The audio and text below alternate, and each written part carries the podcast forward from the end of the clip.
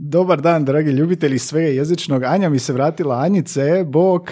Kak je bilo na avanturi? Dobar dan, obećajem da je Anja, iako je glas potpuno drugačiji. Kao što je Gaj rekao u prošloj epizodi, imala sam avanturu i ovo su posljedice. Pazite glas, dublji glas. Čekaj, kak je bilo na promjeni spola? E, na što? Emotivno, nabijeno. Nabijeno. Ja ti falio, ja ti falio podcast. Zamisli ovu zadnju epizodu snimio bez tebe. Znaš šta, bilo je lijepo. Uh-huh. Ali nedovoljno lijepo. Pa ne, to je kraj rečenice. To je kraj rečenice. Ne, kak je, kak ti je, jel ti falilo ovoga... Um... Kako ti je bilo slušat, naš slušala si epizodu, kako ti je bilo slušat uh, bliske susrete bez tvojeg ne, ne bezvrijedno. Bez, ne bezvrijedno. Bez deranja. Bez deranja, da. da. Uh, moram priznati da si bio malo ozbiljniji nego inače. Osjeti se možda kao blaga nervoza, kao da si na početku, uh. a... To je vjerojatno zato što nemaš neke moje komentare ili deranje u pozadini. Nemam tvoj feedback. Tako je, čujem, nema dijaloga. Da. Nemaš i onda se smiješ, smiješ se sam sa sobom, što je zapravo jako slatko. Da, slatko. Ja sam bio duhovitiji ili, ili gori? Pa, jednako neduhovit. Jednako loš, da, dobro, da. da. Dobro, pa konzistencija je bitna. Tako je. Uh, jel ti šta kažeš na ovu opremu? Anja, prvi put vidiš ovu opremu. Ja sam bio sam sa svojom opremom, intiman.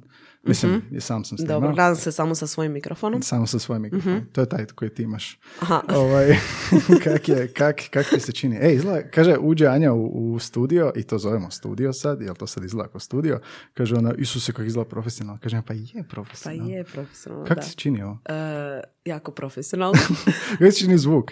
E, zvuk je izvrstan. Mislila sam da dramatiziraš kad si rekao da je razlika velika, ali razlika je velika. Kaže, Sviđa mi se. Kaže Anja, meni što kupuješ opremu do dobro zvučimo. Ne, sluhisti. Osjeti se razlika. Nakon tri tjedna, znači prvo sam kupio opremu i napravio četiri kardinalne greške, ne, tri kardinalne greške, ja sam kupio tri kila mikrofona. Naš kolega koji mi, Ivan Voras, već sam ga spominjao, mm-hmm. kaže, naručio ove mikrofone i ja kao odlično i nema tih mikrofona i ja naručim ove pored što je bio ponuđen, mm-hmm. jer ovaj je C jedan, ovaj je C jedan U, pa šta to jedno U da, može da, da. značiti? Znaš? Možda još bolje, znaš. I ispadne da uopće ne možeš uključiti ovaj miksetu. Uh. I ovoga, to je bio prva, prva od mnogih grešaka, grešaka koje sam napravio i onda do jučer smo još opremu sređivali. Mm-hmm. Uh, sad ćemo vidjeti da će uopće ispast ovo dobro na kraju. E, samo što nismo samo s dva mikrofona, već tri, tri zato mikrofona. što... Danas imamo gošću. Danas imamo gošću. Kupili smo tri mikrofona da možemo imati opet goste. Znaš, to je bio, to je bio razlog. Mm-hmm. Nismo mogli ovoga dovesti goste. Sad imamo tri goste. Sad ćemo malo najaviti. Nje još nema. Znaš, ona nije mm-hmm. još u tu studiju. Čeka, ona nije predstavlju. Da. I onda će ući. Pustili smo da se smrzava. da se smrzava. Uh, pored radijatora. Uh, ko nam je danas? Uh, znaš ime i prezime današnje gošće? Današnja gošća je Ines Skelac. Ines i ja smo se družili u srednjoj školi. Znaš kaj je to bilo? Mm-hmm. Prije sedamnaest... Nemoj reći. prije deset godina. Prije sedamnaest godina negdje tako nešto. Uh, nismo išli u iste škole, ali smo se dopisivali i onda se nismo čuli sedamnaest godina dok Ines uh, me nije našla na LinkedInu i rekla uh, jel ti lektoriraš, trebamo neku pomoć i to je taj Trakatus tra, uh, Trakavica Trakavica, da, jedan filozof um, i tako smo se opet uh, počeli čuti i obavili tu suradnju i onda smo na kavi razgovarali o podcastu i tamo mi je palo na pamet, pa zašto ne bismo porazgovarali o filozofiji mm-hmm. jezika. Pazi ovo, Ines je završila diplomski studij filozofije i računalne i kognitivne lingvistike na F F Z G, a poslije diplomski doktorski studij filozofije dvije tisuće osamnaeste na sveučilištu u Rijeci. Da. Uh-huh. A ona je profesionalni rad usmjerila prema temama iz logike, filozofije jezika, računalne obrade prirodnog jezika i etičkih pitanja u znanstveni, znanstvenim istraživanjima. Tako je, znanstvenim. Računalne obrade prirodnog jezika. Da. Uf, kako me ovo zanima. Znači, ovo zvuči fantastično i ono, gdje si bila Ines svih ovih godina? Svih ovih sedamnaest godina. Ne, ovo je super. Za, danas ćemo porazgovarati o filozofiji jezika. Znaš, ono, često ljudi imaju ideju filozofije, ovo, ono, mm-hmm. uh, imali smo nešto u školi filozofije, svako ima neku predodžbu što je filozofija, ali filozofija jezika. Da. Ali filozofija logike, bavi se i logikom, bila je po naticanjima iz logike. Mm-hmm. Si imala logiku u srednjoj? Jesam, imala sam, ali ne mogu zamisliti da sam išla na ta natjecanja. Koliko si imala iz logike? Ja sam imala tri. Vjerojatno četiri ili pet, jer je to bilo, ovaj, nije bilo toliko ozbiljno kod nas. Od dvije tisuće dvadesete je docentica na Fakultetu filozofije i religijskih znanosti Sveučilišta u Zagrebu. Baš me veseli mm-hmm. razgovor današnji. Malo smo uplašeni jer osim ove opreme ne znamo ništa o filozofiji. Tako je, da. Uh, usudila bi se reći da će bez obzira na to razgovor biti zanimljiv. Uuu, jedan mim, pum. Ok, idemo čuti što kaže Ines Skelac. Bliski susreti jezične vrste.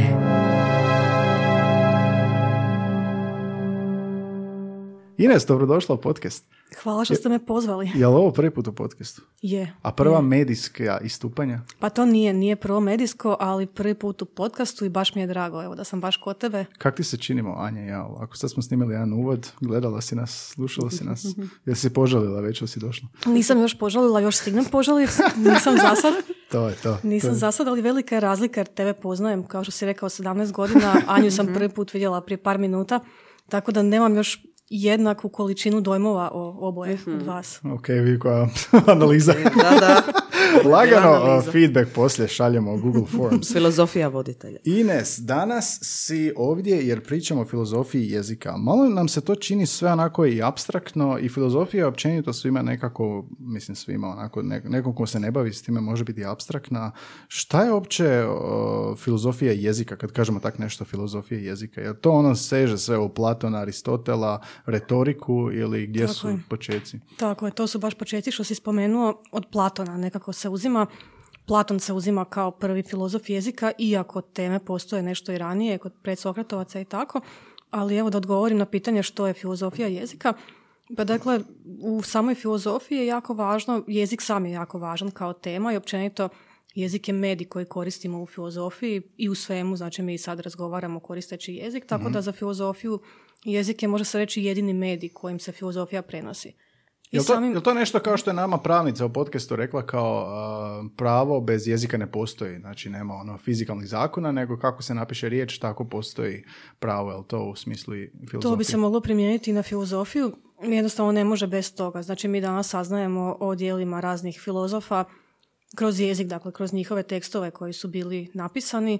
Živuće filozofe ili filozofe dvadesetog stoljeća možemo naći neke njihove snimke, možemo poslušati, što je opet naravno jezik, samo drugi, drugi oblik, pisani ili, ili usmeni, ali zapravo filozofija bez jezika ne može, jer kao i u pravu jedini način kako se može doći do tih nečih ideja, kako mi međusobno i prenosimo jednim drugima ideje, je kroz jezik. Uh-huh. A kako je to u početku izgledalo kad si spomenula Platona? Što je, što je značilo za to doba? Je li to bilo promicanje nekih um, um, ideja ili politike ili čega u početku? Pa Platon se baš bavio jezikom kao takvim. On ima jedan dijalog, zove se Kratil, koji se baš bavi temom jezika. E sad, prvo jedno pitanje koje je Platon postavio, koje je aktualno, rekla bih i danas, odnosno aktualno je kroz cijelu povijest filozofije jezika, jest to kakav je odnos između riječi, odnosno imena i onog predmeta koji se imenuje. Odnosno, postoji li nekakva veza između ili je baš svejedno kako se nešto zove. Znači, je li to nešto potpuno konvencionalno ili postoji neka prirodna, odnosno Platon je smatrao da ako ta veza postoji, da mora biti nekakva prirodna veza. Evo, to je jedno prvo pitanje koje je Platon postavio, koje je aktualno danas možda više nije toliko, ali bilo je aktualno do početka dvadesetog stoljeća sigurno. Sad imamo razvojem opće lingvistike se nekako ipak zapravo profilirao taj stav da te veze nema, odnosno da ona nije... Arbitrarnost kao? Da, arbitrarnost, znači da ta veza jednostavno ne postoji, da ne postoji razlog zašto se nešto zove baš tako, zašto se ovaj stol baš zove stol, ali naravno postoji, postoje te veze unutar jezičnog sustava, dakle ako se ovo zove stol, onda će biti riječi koje imaju isti korijen, tipa stolica, stolovati, dakle tu će postojati neka veza, tako da nije to potpuno arbitrarno, uh-huh. ali je odnos između samo jedne riječi i tog predmeta. To je znači danas nekakav mainstream, ali samo to pitanje koje je Platon postavio je bilo aktualno, rekla bih, evo sve do početka dvadesetog stoljeća, kad se prilično, dakle filozofi su prilično puno o tome raspravljali i nekako većina filozofa jezika ili filozofa koji su se općenito doticali tema jezika od Platona pa do početka dvadesetog stoljeća se na neki način osvrnula i na to pitanje. Mm-hmm. E čekaj, a, ako govorimo o tome svemu što si sad navela, to je u biti lingvistika, kako se onda razlikuje? Jesu onda filozofi prvi bili lingvisti? Tad još nije bilo lingvistike kao posebne znanosti, aha, tako da filozofija se može reći da je i preteča lingvistike, ali ako danas gledamo postoji razlika i sad nekako ono što je možda ključna razlika između lingvistike i filozofije jezika, iako naravno postoje mnoge dodirne točke i dosta istraživanja se i preklapa. Rekla bih da je možda nekako najočitija razlika to što se lingvistika uglavnom bavi pojedinačnim jezicima, znači proučavanjem pojedinačnih jezika, nekih njihovih zakonitosti, a filozofija jezika se bavi jezikom općenito. Znači filozofija jezika neće uzimati neki pojedini jezik ili baš ni uspoređivati poredbeno sad neke jezike. To su teme koje spadaju u lingvistiku. Filozofija jezika će više se baviti pitanjem ovim koje sam rekla, odnosom jezika i misli, recimo, i tako više nekim kao općenitim temama koje se tiču jezika. Uh-huh. A kako si se onda ti kroz svoje obrazovanje za, zaintrigirala, recimo, za tu temu? Kako si se odlučila za filozofiju jezika u odnosu, ne, ne znam, na lingvistiku ili jezike u onom nekom tradicionalnom smislu? Pošto što te povuklo prema tomu? Jel da, jesi kognitivnu lingvistiku? Jesam, jesam, mm. ja sam da studirala lingvistiku isto. Pa zanimalo me jedno i drugo, ali nekako sam tražila neki presjek između lingvistike i filozofije i tu se baš našla ta filozofija jezika i logika. I to su nekako teme kojima se bavim. Zanimaju me i jezici pojedinačno, govorim dobro ruski recimo, tako da zanimali su me i neke specifičnosti jezika, ali ne toliko koliko baš ta jezik općenito, to je baš ta pitanja recimo odnosa jezika i misli, jezika i razumijevanja, logike i ljudskog razumijevanja, jezika i logike. To su nekako pitanja koja su me ipak kroz studij kasnije više zainteresirala. Znači, filozofija je dublje shvaćanje od lingvistike na neki način? Pa ne bih rekla da je dublje, mislim da je više, da je onako malo različit fokus. Uh-huh. Ako te zanima neki pojedini jezik, ako vas kao profesora engleskog zanima engleski, vi tu možete ući puno dublje baš u samu filologiju tog jezika, uh-huh, što filozofija uh-huh. jezika neće napraviti. Mogu, u filozofiji jezika se isto naravno uzimaju primjeri iz konkretnih jezika, ali se ne ulazi toliko u sam neki jezik duboko. Mm-hmm. A sad što se tiče filozofije jezika, ona će dublje recimo postavljati ta neka općenita pitanja mm-hmm. o samom jeziku. Mm-hmm. Tako da o dubini mislim da se ne može baš mm-hmm. jednoznačno govoriti, svaka je duboka u svom nekom da, da, da. smislu. Znači li to da ti zapravo kroz svoju karijeru zapravo saznaješ konstantno neke nove stvari, otkrivaš neke, povezuješ neke, neke stvari, uh, zato što je to toliko specifično područje? Pa svakako. I ta filozofija jezika je vezana, ne može se zapravo ni izdvojiti baš kao samostalno, ona je vezana za druge filozofske discipline isto. Evo danas sam baš bila na jednom predavanju, kolegica je pričala o istini i laži kao o pojavama unutar jezika, ali to je naravno vezano za etičke teme, laž je naravno i etička tema i tako, tako da uvijek naravno kroz te poveznice se i otkriva nešto novo i uvijek ti se pojave neka nova pitanja i za istraživanje, za čitanje o tome, za diskusiju s drugima. Jer kad otvoriš nešto, tu uvijek iskoči još hrpa novih stvari koje su biti povezane. Ok, spomenuli smo Platona i, i predstavljanje kao, ako sam dobro shvatio, znači riječ je uvijek povezana uz predmet. Um, kako se dalje razvija? Što dolazi nakon Platona? Mislim, koji su novi smjerovi? Mm-hmm. Pa znači, Platon je zapravo ta oba smjera predstavio. Znači, on je, on je zastupao to što si rekao, tu ideju tog naturalizma, odnosno da je ime vezano za predmet i da postoji razlog zašto se ne, nešto zove baš kako se zove. A čak samo zazustajem, malo, malo glupo pitanje. Um, čovjek je imenovao predmet. Zašto, zašto postoji razlog, je li u tom razlogu kao zašto je imenovao predmet, kako ga je imenovao, ili je to više uh, kako se onda uh, uh, u drugim jezicima to razvijalo? Pa Platon je smatrao, on to baš naziva imenodavcem, znači nisi mogao ti ili ja imenovati predmet, nego je to neko, to je naravno neki teorijski konstrukt, ali to je imenovao neko ko je znao kako treba imenovati i to. I sad, Platon je smatrao da ta ispravnost imena prvenstveno je vezana za fonološke karakteristike. Dakle, mm-hmm. on je čak navodio primjere, naravno to da, iz današnje perspektive lingvističke nije točno, ali je navodio primjere, primjerice glasa R, koji onda se nalazi u riječima kao što je brzina, trčati, znači uvijek nekakva akcija povezana. Pokret, mm-hmm, mm-hmm. Pokret, tako je. To sad vidimo u hrvatskom, ima naravno u starogrčkom takvih primjera. Tu je na takvim primjerima pokazivao da zapravo fonološki, odnosno način kako se glas tvori, možemo povezati sa značenjem poslije. I sad riječ bi bila ispravna, odnosno ispravno povezana s predmetom, ako te fonološke komponente odgovaraju. Dakle, ako se Aha, sastoji od tih, dakle. tako da ako se sastoji od tih fonema koji onda nekako odgovaraju onome što se želi imenovati. Tako da, ali to se temeljilo na grčkom, starogrčkom ili je to bilo... To se na, na starogrčkom temeljilo, ali Platon je navodio tamo, on govori o barbarskim jezicima, to su u principu svi drugi jezici. E, govori kako to vrijedi, kako za grčki, tako i za barbarske jezike. Znači, trebalo bi vrijediti univerzalno, to mu je bilo jasno. Dakle, ne samo za starogrčki, nego općenito za, za jezike. Mm-hmm. A je li se kroz to prevođenje na drugi jezik, to onda poništilo tu njegovu teoriju? Da, je li teoriju? Se gubi?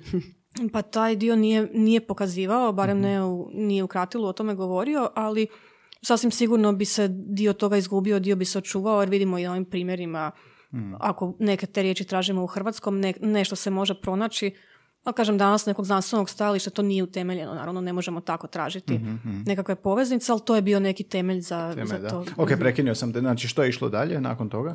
Pa nakon Platona Aristotel je zapravo razvijao ovu drugu teoriju, taj konvencionalizam, odnosno on je već nekako anticipirani kod Platona, on isto spominje te dvije teorije, samo se na kraju odlučuje za ovu naturalističku, odnosno za to da postoji ta poveznica između, između predmeta i, i imena.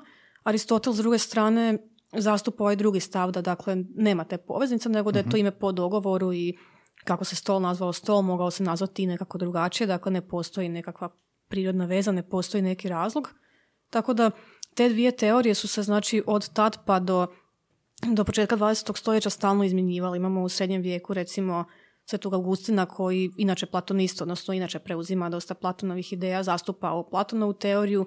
S druge strane imamo svetog Tomu Akinskog koji onda zastupa Aristotelovu teoriju jer je općenito riječ dakle o najvažnijem interpretatoru i prevoditelju Aristotela u to mm, vrijeme. Dakle, mm. Tako da imamo stalno nekako to dvoje koje se izmjenjuje. Do, do dvadesetog stoljeća se izmjenjivalo samo te dvije glavne smjernice. Pa to su nekako dvije jedine smjernice koje se tu mogu imati. Nekako teško imati neku treću teoriju jer su one kao binarne. Znači one jedna drugu zapravo mm-hmm. poništavaju. Ima tih nekakvih uh, dodatnih varijanti. Pa recimo u dvadesetom stoljeću kad je na početku dvadesetog stoljeća izašao taj tečaj opće lingvistike Ferdinanda de Saussure, što se smatra zapravo najvažnijom mm-hmm. knjigom cijele suvremene lingvistike i početkom nekako suvremene lingvistike. Tad kad je de Saussure postavio tu konvencionalnost kao temelj, znači da nema veze između predmeta i samog imena, on je to proširio i dalje, pa čak i nije govorio o vezi predmeta i imena, jer ga nije ni zanimalo to izvanjezično, nego zapravo on, recimo slike predmeta koje imamo u svom umu i to povezujemo s imenom. Mm-hmm. Dakle, on je to postavio kao jedan od aksioma lingvistike, recimo mm-hmm. jedan od temelja. Tu se nekako više nije to previše preispitivalo, iako u poststrukturalizmu, odnosno u na neki način nastavljačima de Saussura imamo i neke različite druge, rekla bih, nijanse te iste teorije, ali ipak nekakve malo, neka malo drugačija razmišljanja. Pa recimo Moris Merleau-Ponty, od poznatih poststrukturalista, smatra, odnosno ne problematizira tu samu e, teoriju de Saussurovu, ali kaže moramo to gledati u širem kontekstu jednoga jezika, pa onda ako se na našem jeziku noć zove noć, onda postoji neka veza između toga i onoga zašto se dan zove dan. Znači, ne možemo razdvojiti to dvoje. Tako Aha. da neće povezivati sad ono izvanjezično što se imenuje i samo ime, ali će povezivati to ime s nečim drugim unutar jezika. Kaže, to je motivirano, to nije onda proizvoljno. Mm-hmm. Jedna od tih postulata je lingvistike da e, ona je znanost koja samo proučava jezik, nije nešto da diktira, nego samo analizira. E, je li filozofija na isti taj način ovoga pristupa jeziku u moderno doba? Tako je, pa imamo kod filozofije, imamo zapravo nekih malo drugačijih nastojanja, odnosno imali smo ih tamo početkom dvadesetog stoljeća, zapravo da, filozofija inače isto ne propisuje, nije nije preskriptivna, nije normativna, nego da, ona je deskriptivna, ona opisuje, isto kao što bi lingvistika trebala, ali e, imamo nekakvih, bilo je nekih malo drugačijih ideja, pa cijela filozofija dvadesetog stoljeća se dijeli na takozvanu kontinentalnu i analitičku tradiciju, to je značajno za sama pitanja jezika. Što se tiče te analitičke tradicije, na početku samom, dakle, krajem devetnaestog, početkom dvadesetog stoljeća, eh, oni su, ti autori su smatrali, tu su Frege, Russell, Radin, Wittgenstein, oni su smatrali da je prirodni jezik, odnosno ovaj jezik koji mi svakodnevno koristimo, da je on zapravo loš na neki način zbog toga što imamo više značnosti, imamo da jednu pojavu nazivamo na više načina i to sve nekako stvara poslije probleme u komunikaciji i onda je zbog tog, smatra, zbog tog su smatrali da se jezik na neki način treba popraviti, odnosno popraviti tako da Jesu se... Jesu to puristi originalni? Pa ili? To nije, ne puristi u smislu jezičnog korištenja nekih izraza kao što bi jezični puristi radili, da ovo moraš nazivati ovako, a ne onako, ne u tom smislu, nego ako ćeš ovo nazivati stol, onda to isto ne smiješ nazivati još nekako drugačije, ne smiješ imati više imena za to, nego jednom riječju uvijek, znači uvijek na isti način da bude jednoznačno, tako da se izbjegnu problemi, jer baš smatraju da većina problema općenito nesporazuma iz svega proizlazi iz nerazumijevanja jezika, odnosno da većina naših općenito sukoba će proizaći zbog toga što smo mi nismo se razumjeli o čemu govorimo, odnosno koristili smo različite izraze i to, dakle, dok nije potpuno jasno, tu će nastajati problemi kad taj je, tu jezičnu komponentu otklonimo kao problematičnu, puno problema ćemo već izbjeći. Tako da tu je bilo recimo to neko nastojanje, nije to, ne možemo govoriti o nekakvom normativizmu, ali je bilo to neko nastojanje da je jezik zapravo taj prirodni jezik nejasan, da ga treba na neki način popraviti, kako popraviti, pa tu se onda došla zapravo pitanje i logika, znači suvremena logika kao jedan mehanizam prikaza zapisa jezika koji je čisto formalan, ali koji je onda potpuno jednoznačan, znači tu nema šanse da imaš takve neke višeznačnosti. I evo, to bi znači bilo nešto kako bi se onda taj jezik mogao pod navodnicima popraviti. Ko je bio to? Što si rekla? To je bio prvenstveno Frege, znači Gottlob Frege je prvi. Dakle, i to je što? dvadesetog stoljeća? To je kraj devetnaestog početak dvadesetog stoljeća, da, i tu su još Russell i Radim Wittgenstein, tu su, evo, to su e, neki to autori onda, koji... Ko su njihove ono, antiteze? Jesu njihove antiteze oni koji zagovaraju slobodu jezičnog izražaja i raznolikost i bogatstvo? Pa znači u samoj tradiciji analitičkoj, toj kojoj oni pripadaju, to se smatra tom ranom analitičkom tradicijom, u samoj analitičkoj tradiciji se zapravo, već kod samog Wittgensteina, on je nekako autor koji koji je tu zanimljiv jer ima, odnosno često se govori o te dvije njegove faze, rana i kasna. Rana je bila tada, jezik treba biti. Ne znam, taj dio ne znam, ali bila je ta rana gdje se jezik zapravo jako približavao logici, dok u kasnoj fazi koja se naziva i toj, tom filozofijom običnog jezika, općenito što kreće mm-hmm. od njega pa nadalje. Dakle, tu on sam prihvaća tu raznolikost jezika koji trebamo samo promatrati, opisati, i trebamo jednostavno vidjeti što sve u jeziku imamo, to on govori onda i o jezičnim igrama. Pa da, on bi dakle, bio onda suprotnost. Jel? Pa on bi, sam, on bi sam sebi, odnosno ta cijela tradicija sama sebi nekako, rekla bih da je onda neka antiteza, jer ova druga kontinentalna tradicija, ona, se, ona pristupa jeziku iz potpuno druge perspektive, isto se dosta bavi jezikom, ali tu se postavljaju neka druga pitanja, odnosno jezik se promatra primjerice kao vrelo istina i tako, to je jedna druga mm. općenito priča, nije, imaju, dolaze često od sličnih zaključaka, ali je potpuno drugi pristup u pozadini. Kad si dolazila ovdje, Anja, znaš ono moju, uh, imam natpis na onoj ploči što pribadaš onako slova, da, da. Piše uh, limits of my language are the limits mm-hmm. of my world. Da. Ja to kad sam našao negdje online, uopće nisam mogla naći izvor, ali mi se jako svidjelo. Granice mog jezika ili jezičnog znanja su granice mog svijeta. I svidjelo mi se, stavio sam na tu ploču i nisam nikako znao mm-hmm. ovoga, koji je izvor toga i dođe danas Ines, uđe unutra i ovoga pogleda, e pa to ti je od Wittgensteina. O Wittgensteina smo pričali sada i ja smo lektorirali smo ovoga Wittgensteina i jako mi se sviđa taj citat. Jel to iz rane ili kasne faze?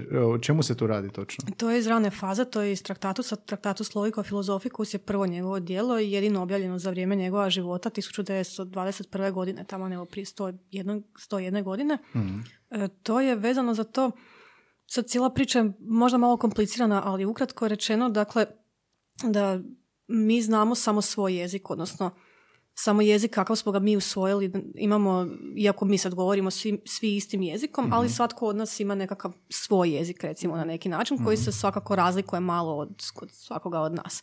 I sad, nitko od nas ne može znati kakav je jezik onoga drugoga, znači svako ima samo tu svoju sliku, odnosno samo znanje o svom jeziku i to na isti način... Makar govorili isti jezik, sam po sebi, dijalekt i sve. Da, to, to da, ali sigurno, sad ovo je malo, idem dalje, nije, nije ovo Wittgensteinovo, ali otprilike na tom tragu, znači mi govorimo svi hrvatskim jezikom, ali sigurno svako od nas poznaje neke izraze koje drugi ne znaju, mm-hmm. a osim toga, vjerojatno svako od nas će i neki izraz koristiti možda u malo drugačijem značenju nego neko drugi. Jednostavno, će, ili će netko od nas nešto izabrati i reći na neki način. Recimo, neko će sad od nas reći, ako želi da druga osoba zatvori prozor, reći će direktno zatvori prozor, a drugi će možda reći hladno je, pa će mm-hmm, očekivati mm-hmm. da, e sad to ovisi o raznim drugim stvarima, evo to su nekakve razlike. Jel griješ ti ovdje, jel plaćaš ti račun? Ili tako, znači postoje tu od, od pristojnosti, od svega drugoga što može, što može nekako biti neki od razloga zašto ćeš baš neki jezični izraz odabrati. Vidiš, što je takva interpretacija, ja sam to shvatio kao uči, uči strane jezike da razumiješ. Da, vidiš, mi zapravo jezik učimo na nekoj plitkoj razini. Kako mi se sviđa tvoj glas danas. Da, da. da granice mu jezika su granice mu. Da, dakle svijet. Sad još samo da objasnim ovu poveznicu između, između baš tog sad zašto svijet ovdje, znači zašto mm-hmm. granice svijeta. Dakle, Wittgenstein u toj ranoj fazi povezivao je svijet, povezivao je logiku, mišljenje, jezik. Smatrao je da je logika u temelju svega na način da ništa ne može biti mimo zakona logike, odnosno zakoni logike su u, svje, u svemu, pa su tako i u svijetu. Mm-hmm. Moraju biti u jeziku, u našem mišljenju. Dakle, ne možemo misliti ništa nelogično, ne možemo izreći ništa nelogično, niti u svijetu može biti išta nelogično. Tako da zbog toga nekako taj citat pokazuje kako onda one granice koje su granice jezika, koje su jedne granice logike, moraju biti i granice svijeta. Mm-hmm. E sad ovaj dio mog jezika, znači inače ovaj citat je na jednom mjestu već pred kraj knjige, ima još jedno malo kao mala razrada još kasnije koja kaže još onog jezika koji samo ja razumijem. Tu još dodatno onda proširuje da to baš taj moj jezik. Znači, moj jezik je taj koji samo ja razumijem. Mm-hmm. E sad, to ima nekakve, to je dosta jedno mjesto koje je kod njega i e, predmetom različitih interpretacija. Tu onda se neki autori smatraju da se odlazi i u solipsizam, odnosno čak i on to nekako navodi, navodi tamo u knjizi. E sad, koliko to imate neke metafizičke šire posljedice, ne bi u to ulazila, mislim da je, da je malo prekomplicirano, ali je ovo vezano otprilike za ovo što sam, što sam objasnila. Da, i čitao sam neki njemački roman, uh, nakon što smo lektorirali Wittgensteina, uh-huh. uh, otvorim roman i piše, uh, on je Njemac, jel da Wittgenstein bio? Austrijanac. Austrijanac. Uh, I uzet je kao posvet, ono na početku romana i knjiga uh-huh. piše, mislim ako se dobro sjećam da je uh, iz... Uh, trak, traktatusa. traktatusa kaže uh, svijet sretnog čovjeka drugačiji od svijeta nesretnog. Zvuči onak, ili je, sam dobro rekao, mislim da je. Uh, zvuči dosta jednostavno, a ta knjiga njegova je, što onako ide po jedan, dva, tri po točkama uh, njegove takvi zaključci o logici, o filozofiji jezika. Ide po točkama, da, znači ima sedam tih glavnih stavaka ili točaka i sad onda prva je, ne znam, jedan, onda ide razreda jedan, jedan, jedan, dva, jedan, dva, jedan i tako dalje. Zapravo svaka, sve te podtočke su razreda te glavne točke i dokaz, recimo, odnosno nekako pojašnjenje te glavne točke. Ja se sjećaš neke danom neke ispriče? Pa sad većina se tiče, većina se tiče samog svijeta, onda se tiče nešto mm-hmm. jezika, pa se mm-hmm. tiče, tiče se logike. Značajno je i zato što su tu u tom dijelu postavljeni neki od temelja suvremene logike, iako mm-hmm. se ovaj Frege koje sam prije spomenula smatra ocem suvremene logike. Wittgenstein je dosta doprinio baš oko tog zapisa formalnog, oko, oko e, određivanja istinitosnih uvjeta. Bilo je tu dosta njegovih doprinosa. E, ovo što si spomenuo, ovaj citat o svijetu sretnih i nesretnih, dakle ima tema koje se tiču i etike, recimo tu što bi možda bilo nešto toga. Ono što je zanimljivo je spomenuti kod njega, on je zapravo se ograničio samo na jezične iskaze koji, za kojima, kojima se može odrediti istinitosna vrijednost. Dakle, ono što možemo reći da je istinito ili neistinito, kao, ne znam, danas je četvrtak ili sada pada kiša ili ovo je Kninski trg. Mm-hmm. Dakle, to je bilo nešto Odavljena što je... lokaciju. Prosti, izbriši taj dio. Znači, to su, to su dakle, jedine, jedini jezični iskazi za koje je smatrao da pripadaju onda i toj logici, odnosno koje, se, koje uopće mogu nekako se analizirati na taj način, a sve drugo je besmisleno. Tako da isto često, je, često se kod njega uzima kao diskutabilno zašto je nazvao svi, sve druge jezične iskaze besmislenima, pa on kaže da su zapravo i, i sudovi koji pripadaju etici, estetici, da je to sve zapravo besmisleno. Zašto je besmisleno? Pa baš zbog toga što kad imamo neku etičku tvrdnju kao, ne znam, nije u redu jesti meso, ne možemo reći je li to istinito ili neistinito. To je sad nekakav vrijednosni stav. Znači, ne Dobre, možemo da. promatrati na taj način. Ili kad imamo nešto što pripada estetici ili neko umjetničko djelo lijepo, nije lijepo, to je opet neki osnov, osobni stav o tome. Tako da sve to na neki način isključio time što je smatrao, što je naveo da je besmisleno, besmisleno u smislu ne možemo odrediti je li istinito ili neistinito. Mm-hmm. Zanima me ko je najanarhiniji, anarhističniji ovoga od tih filozofa, ko je bio najviše na našoj strani? Pa kod filozofa jezika baš bi mogla reći da Wittgenstein nije bio na neki način, on je bio tako malo isključiv u smislu to je besmisleno, to je besmisleno, to je sve o čemu ne želimo, u toj ranijoj fazi, sve o čemu je problematično govoriti, sve, sve ćemo strpati tamo u besmisleno. To mu se nekad zamjera zato što kao da je nekako odvojio puno toga, ne pokušavajući nekako interpretirati, nego baš kao, ah, to ćemo sve reći da je besmisleno. Tako da rekla bih možda da je, možda da je on, ako ćemo, ga, mm-hmm. ako ćemo nekog izvojiti. A kasnija faza šta se događa? Kasnije, dakle, on je, on je u svojoj kasnijoj fazi, što općenito je početak te kasnije faze analitičke filozofije, smatrao da jezik, da trebamo analizirati sve što se u jeziku pojavljuje. Dakle, ne samo naravno te iskaze za koje možemo reći jesu li istiniti ili neistiniti, nego svašta drugo. I molitve, i pjesme, i igre, i sve što pripada jeziku.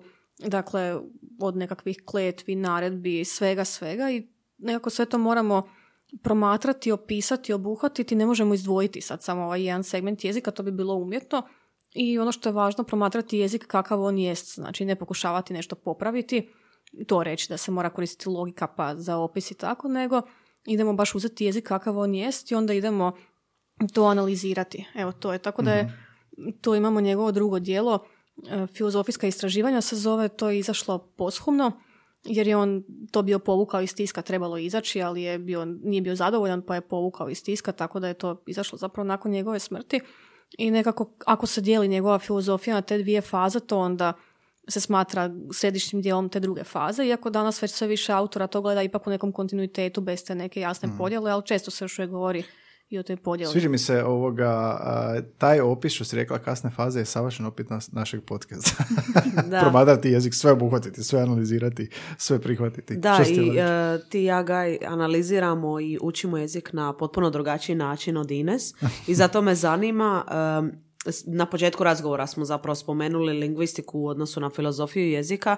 Možemo li sad to malo detaljnije prokopati? Što je lingvistika, a što filozofija jezika? Mm-hmm. Može. Lingvistika, znači prvenstveno ta opća lingvistika čije temelje je stavio Ferdinand de Saussure, ona proučava, proučava jezik prije svega na raznim jezičnim razinama, dakle od fonologije, morfologije, semantike, sintakse, pragmatike, dakle razine koje su prisutne u svakom jeziku. Što bi znači strukture rečenice, značenja, tako je, dakle, tako je, morfeme, to sve, analize, najmanje značenja. Tako je, znači riječi. Sve te razine, to je jedan važan dio, to je jedan važan dio tog jezikoslovnog bavljenja jezikom, što mm-hmm. u filozofiji jezika recimo nećemo pronaći. E, također lingvistika se dijeli na neke, na neke recimo podvrste, odnosno imamo, imamo različite aspekte tog, tog bavljenja jezikom, pa imamo primjerice poredbenu lingvistiku koja onda proučava različite jezike pa traži prajezik, pa traži dakle nekakve veze koje su vidljive na nekim povijesnim, uh-huh. nekim povijesnim razinama. Imamo danas dosta značajnu tu računalnu lingvistiku koja povezuje dakle, jezik i nove tehnologije, pa imamo alate poput Google prevoditelja koji svi koristimo, a koji za čiji razvoj za, zapravo je lingvistika jako važna, odnosno same te uh-huh. znanstvene spoznaje o jeziku. Znači, računalno se time bavi, strojnim prijevodima? Između ostalog strojnim prijevodima, strojnim prevođenjem se bavi, da, razvojem takvih alata, jer uh-huh. to trebaju lingvisti kako bi se to moglo razviti. Znači, da. Naravno, trebaju informatički stručnjaci, ali trebaju lingvisti koji će objasniti. I baš je tu zanimljivo, opet bi se vratila na Wittgensteina samo da, da to povežem. Wittgenstein u toj svojoj kasnijoj fazi ima uh, jednu ideju koja nije, nije uh, zapravo izravno njegova, ali ju je on nekako popularizirao, da je, da je značenje riječi, odnosno da se značenje može saznati samo kroz uporabu riječi. Dakle, mi kako bismo znali što neka riječ znači, moramo gledati u kontekstima u kojima se pojavljuje. I onda kad gledamo te razne kontekste, vidjet ćemo nekako, neke pravilnosti, neka ponavljanja i tako možemo izolirati značenje. Dakle, mm-hmm. značenje se ne može učiti samo kroz riječnik ili nešto, nego zapravo kroz tu uporabu. To je za učenje mm-hmm. strane jezika. Tako, tako je, to je, to je jako značajno i baš strojno prevođenje, odnosno Google prevoditelj danas funkcionira baš na takav način. Dakle, mm-hmm. nije funkcionirao od uvijek tako, to je zadnjih godina, ali funkcionira na temelju tih neuralnih mreža koje zapravo traže, evo, pojednostavljeno rečeno, znači neku riječ koja se pojavljuje u korpusima u raznim kontekstima i onda će prema tome izolirati značenje. Dakle, što se više puta pojavljuje, to će značenje biti preciznije. Preciznije, da, inače taj registar isto. Znam, sad na YouTube-u možeš recimo pustiti ovoga klip, uključiti titlove koji su automatski, da. Tipa na njemačkom, onda imaš i prijevod. Jel? I sad ovoga na njemačkom koji prepoznaje tipa onaj zvuk sa strane, neko zvoni i napisat će ring, ring, jel, zvoni, zvoni ba. I onda ovoga, ako je uključiš prijevod koji koristi taj Google Translate, napisat će prsten. Uh-huh. Da, da, da. Ali znači, računalna lingvistika je isto dio toga. Što je još korpusna lingvistika? Imamo ko- korpusna, možemo reći da je dio računalne. Ona se baš bavi korpusima, dakle, proučavanjem, odnosno analizom korpusa, što se pokazalo, naravno, kao jako dobro je veliki jezični korpusi su jako bitan izvor informacija. Korpus znači što? Korpus znači jedna velika količina teksta. Mm-hmm. Najčešće se sastavljaju po nekom određenom kriteriju, pa imaš recimo korpus pravnog teksta, tu su nama ti značajni korpusi baš za lingviste te pravne stečevine Europske unije, jer postoje na svim jezicima koji su službeni unutar Europske unije mm-hmm. i to su ti veliki paralelni korpus, jer onda imaš isti tekst na raznim jezicima i tu, tu se zapravo prevoditelji kao što je Google Translate jako dobro mogu trenirati, jer onda uče, uče mm-hmm. dakle, u tim raznim kontekstima. Mm-hmm. Dakle, to su, to su korpusi, može biti korpus književnog teksta, književnih tekstova i tako, bitno da se po nekakvim kriterijima sastavlja. Dakle, najjednostavnije rečeno, jako velika količina teksta. Nekog. Ali to oni i dalje a, trebaju jako veliku količinu bazu, bazu riječi i teksta da bi naučili. To i dalje nije A I, tako reći, jel? Pa to je na neki način A I, ali da, treba velika količina. Naravno da se mora trenirati na velikoj količini, jer sve te svi ti takvi mehanizmi bavili se jezikom ili ne, jednostavno moraju imati veliku količinu podataka da bi se mogli trenirati. I tako koliko da smo daleko kako... od toga da imamo bubu u slušalici koja može interpretirati nešto što ne, neko govori ispred nas i prevoditi? Pa sad ne znam koliko smo daleko, ali već imamo neke ove alate kao što je recimo Siri i tako koji, koji dakle već donekle mogu nešto na temelju toga mm, raditi. Mm. Ja bih rekla da smo jako daleko do nekakve baš precizne uporabe toga, a mislim da je s druge strane jako opasno, tako da tu se naravno javljaju neka etička pitanja, tako da je vrlo važna tema, a sad ne znam koliko je realizacija blizu, mislim da nije baš toliko, ali da je općenito treba biti oprezan s tim. Ok, to je s jedne strane lingvistika, ovo što mm-hmm. Anja pitala, a s filozofija, a s druge strane? S druge strane filozofija, odnosno filozofija jezika, proučava pitanja, evo kao ova što sam spomenula, dakle odnosa jezika i misli, odnosa, odnosa predmeta i imena, u, u, zapravo suvremenu u suvremenoj filozofiji jezika imamo ove teme, dakle, koje sam isto spomenula već o samom tom jezičnom opisu, pa onda e, zapravo danas dosta, dosta ulaze i pitanja oko kad imamo jezični iskaz koji je sad neko nekome izrekao, dakle, što se ulazi u tu analizu, je li to onda samo taj, samo taj iskaz ili je tu i nekakva namjera govornika, je li to i razumijevanje slušatelja, mm. dakle, tako neka pitanja. E sad tu su dodirne točke filozofije puno, jezika. Puno mi se čini zapravo dodirnih točaka. Jako puno dodirnih točaka. Ovo je nešto što bi spadalo u pragmatiku, ako ćemo gledati mm-hmm. u lingvistici, znači u onu kategoriju koja se bavi značenjima iznad semantike, dakle nekakva i kategorija koja je zapravo, koja za tek zadnjih možda dvadesetak godina prikazuje dijelom lingvistike, odnosno koja je priznata, iako se naravno govorilo o njoj i ranije. To je nešto što je baš dodirna točka te filozofije jezika i same lingvistike. Mm-hmm. Onda imamo, imamo druga neka pitanja koja su još za filozofiju jezika značajna više za ovu kontinentalnu tradiciju, recimo vezana za razumijevanje, pa je li moguće potpuno razumijevanje, znači ono malo smo i dotaknuli, dakle je li moguće da se mi ikad potpuno razumijemo ili se nikad ne razumijemo u potpunosti. To je zanimljivo, da? Pa da, onda pitanje postoji li privatni jezik, znači postoji li, to je ono što je donekle Wittgenstein spomenuo, ali nije išao, njemu je to bilo važnije zbog tih veza jezika i svijeta, nije išao nekako u razredu toga. Privatni jezik? Privatni jezik, da. To kao u našem društvu, kao samo mi znamo šta govorimo? Ili? Pa zapravo ideja da samo jedna osoba zna. Znači, to je ne sada to, da je to neki jezik koji si ti izmislio pa da je drugačiji od ostalih, nego da je to ovaj opći jezik koji imamo, ali da su uvijek značenja nekako tvoja, dakle da se ne može u potpunosti prenijeti ako postoji taj privatni jezik. Kao slična značenja kao izvornog, ne znam, značenje te riječi ili baš potpuno izmišljena značenja? Ne izmišljeno, nego dakle, svaka riječ ima više značenja, mm-hmm. to nam je jasno. E sad, neko, odnosno svako od nas će zapravo značenje generirati po tome št, i po svom iskustvu kako je tu riječ naučio, nekome će neka riječ biti izrazito, budući će nešto izrazito negativno kod njega jer ima možda neko negativno iskustvo i tako, mm-hmm. dok će nekom biti neutralna primjerice. Tako da kad uzmemo te sve stvari u obzir, tu se zapravo postavlja pitanje koliko je, može li jezik biti privatan, odnosno možemo li govoriti o privatnom jeziku i ako da, da li postoji uopće onda nekakva garancija da se mi razumijemo kad pričamo? Ne šta, malo me uznemiruje. Razumijemo li si uopće? Malo me, malo me tjera na promišljanje. Razumije li je, itko ikoga? Razumijemo se. Možda ste Anja i ja ne razumijemo zbog toga. Chomskog nismo spomenuli, a govorili smo o dvadesetom stoljeću. A što nam je on donio? Generativna gramatika? Tako je, generativna gramatika kao jedna važna, jako važna teorija koja se razvijala jedno pedeset godina, koju je Noam Chomsky razvijao. Noam Chomsky je danas poznati vjerojatno ljudima kao politički aktivist, komentator i tako, ali zapravo njegova karijera je bila lingvistička. Mm. E, on je, dakle, razvio taj jedan opis jezika koji se temelji na tome da se, na sintaktičkoj strukturi prvenstveno. E, dakle, smatrao je u toj svojoj najranijoj fazi. Svi imaju da faze. Se, svi, svi imaju Ovo je faze. Podcast ima isto faze. Ima faze, jel? E, Chomsky imao jako puno faza, zapravo jako je dorađivao svoju teoriju. Bila je prvotna ideja da se svaki jezik može na sintaktičkoj strukturi jednako opisati. Znači da uvijek imamo nekakvu najvišu razinu što je rečenica, pa se dijeli na neki dio koji se tiče onda subjekta i predikata, recimo, pa onda nekih skupova tamo koji ulaze i tako. E sad ono što, to je bilo zanimljivo, grafički lijepo prikazano poput nekakvog stabla i tako. Ono što je ispao problem, što se naravno pokazalo da nije primjenjivo za sve jezike, da ima jezika koji nemaju takvu strukturu. Mm-hmm. Onda je on tu svoju teoriju dorađivao kroz jednom ukupno pedeset godina, tako da imamo tu jako puno tih raznih faza njegovih, ali uvijek je bio problem da su se pojavili neki jezici za koje to nešto nije nije jednostavno funkcioniralo. Iznimke. Uvijek mm-hmm. nekakve iznimke.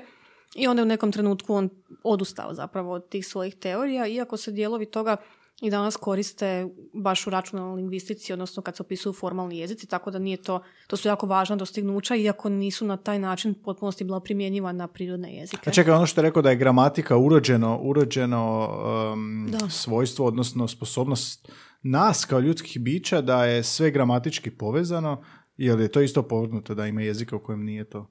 Pa Chomsky je smatrao dakle, da, da je gramatika urođena u smislu te jezične sposobnosti koja je urođena, dakle da svatko od nas može progovoriti bilo kojim jezikom. Znači da su sa tebe usvojili neki Kinezi, ti ne bi govorio hrvatski, nego bi govorio kineski tečno, dakle da su te usvojili kao malu bebu kad si mogao mm. naučiti bilo koji jezik. E sad, to mu je bilo važno zbog toga što je onda, dakle ako je ta gramatička sposobnost nekako, odnosno jezična sposobnost ako je univerzalna, na tome onda temeljio da mora postojati taj opis koji će moći biti jednak mm-hmm. za sve jezike. Tako da to je nekako bio temelj toga. To nije opovrgnuto, to je nekako to se i smatra da, da je tako jer stvarno dijete koje god, ako je izloženo jeziku, odnosno kojem god jeziku da je izloženo će naučiti taj jezik. Dakle, nema veze kakvi su mu geni, odnosno nema veze ko su mu roditelji. A zašto se zove univerzalna gramatika? Kad govorimo o jeziku, to je svašta, to su i leksik, to je, za, zašto se to zove univerzalna gramatika? Kao povezivanje? Pa univerzalno u smislu da su te sintaktičke strukture univerzalne. Aha. To je zato univerzalna gramatika. Leksik se naravno razlikuje, ali Chomsky ne od te svoje prve faze, ali malo kasnije počinje govoriti o površinskoj i dubinskoj strukturi. Znači, smatrala je ta dubinska struktura zapravo jednaka za sve jezike, dakle, ali ta površinska se razlikuje. I sad leksik bi bio na površinskoj strukturi, on se razlikuje, ali ne samo jezik, nego i neke gramatičke strukture, recimo poredak riječi u rečenici u hrvatskom je relativno slobodan, u engleskom nije primjerice, ali to je nešto što je na toj površinskoj strukturi, znači dubinska je opet jednaka. Zato... A čekaj, što je, što bi bio onda dio dubinski? A dio dubinske bi bila nekakva struktura, to je sad teš, to je dosta onako apstraktno, teško je sad konkretno reći to, ali recimo nekakva struktura rečenice koja je... Kao uh, ono, označitelj, označenik, znači ja nešto iskomuniciram ili prenošenje poruke ili prenošenje ideje ili što? Pa baš bi se Chomsky zadržala na toj sintaktičkoj strukturi, znači da je ona, da je ona dubinska. On je sad smatrao u nekom trenutku da je to da, ne znam, svaka rečenica mora imati taj subjektni i predikatni dio, poslije opovrgnut, jer neki jezici nemaju da, da, to. Da, da. Ali recimo to bi bila u nekim njegovim, u nekim njegovim fazama dubinska struktura, zapravo je to vrlo problematično što je zapravo i postojili.